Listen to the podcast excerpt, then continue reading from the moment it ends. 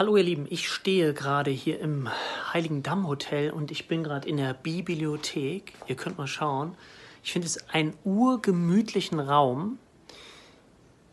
Ich bin so auch groß geworden. Ähm, mein Vater hatte sehr, sehr viele Bücher und für mich hat das immer wieder was unglaublich Beruhigendes und was auch sehr Beschützendes. Und es geht heute um den Ich tu mir gut Tag und ich möchte euch einladen. Ich weiß nicht, ob ihr dieses Gefühl auch kennt, dieses Gefühl, hinter einer Moorrübe immer hinterher zu rennen. Also immer wieder Dinge zu tun und das Gefühl zu haben, ja, oh, wenn ich das geschafft habe, dann kann ich mich entspannen. Ich muss noch das tun, dann kann ich mich entspannen. Oder auch, wie wir unser Leben häufig verbringen. Wenn ich 18 bin, dann darf ich das tun. Wenn ich erstmal in Rente bin, dann darf ich das tun. Und wir sorgen so wenig dafür, dass wir zwischendrin mal in unsere eigene Achtsamkeit kommen dürfen. Und ich kenne das selber auch, dass ich mich immer eine Zeit lang immer wieder angetrieben habe, das noch zu schaffen.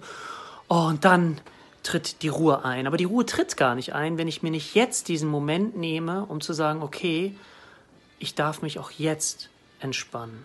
Auch wenn ich zum Beispiel noch gar nicht fertig bin. Und ich finde das ganz spannend, ich weiß nicht, ob ihr das kennt, aber dieses Gefühl dann, wenn ich mir das nicht erlaube, dass ich sage, oh, ich muss noch das und das fertig machen, ich muss noch das und das tun, bevor ich mich entspannen darf, dann sind wir gar nicht mehr produktiv.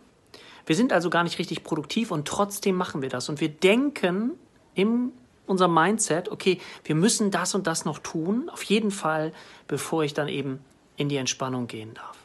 Und meine Einladung geht dahin, dass du mal ausprobierst, auch wenn dein Gehirn dir sagt, das geht nicht, du darfst dich jetzt noch nicht ausruhen, dass du sagst, okay, boah, was für ein innerer Widerstand, wie schwer ist das? Ich mache es jetzt trotzdem. Weil was passiert, wenn du es trotzdem machst? Du bekommst Zugang zu deinem kreativen Selbst. Und das meine ich jetzt, einerseits kann man das spirituell sehen, aber das meine ich gar nicht so spirituell, sondern wirklich auf einem anderen Gehirnbereich, der die wieder Lösungsmöglichkeiten wirklich bringt für bestimmte Probleme, an die du möglicherweise gar nicht gedacht hast, weil du die ganze Zeit nur über A und B nachgedacht hast. A oder B, mache ich A oder B.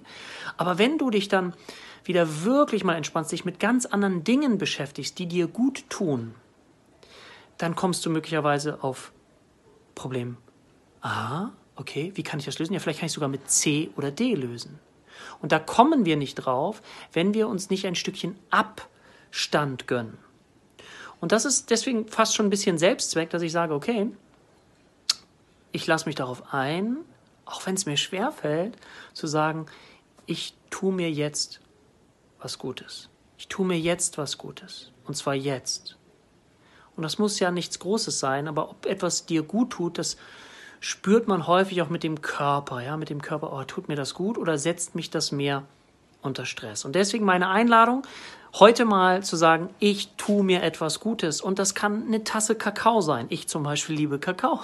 Ich trinke einen Kaffee, ich hab's mal probiert, ich mag's nicht. Aber so eine Tasse warmen Kakao erinnert mich an früher, erinnert mich an Geborgenheit oder das, was ich jetzt hier erlebe, wie ich euch schon gezeigt habe, das finde ich unglaublich schön, unglaublich ja, das tut mir gut. Hier ist eine Stille in dem Raum, außer dadurch, dass ich jetzt spreche. Aber hier kann ich mich gleich hinsetzen und darf mich einen Augenblick entspannen. Und das wünsche ich euch auch. Ich wünsche euch einen ganz, ganz tollen Tag, ganz, ganz schönen Abend und auf bald, ihr Lieben, euer Dirk.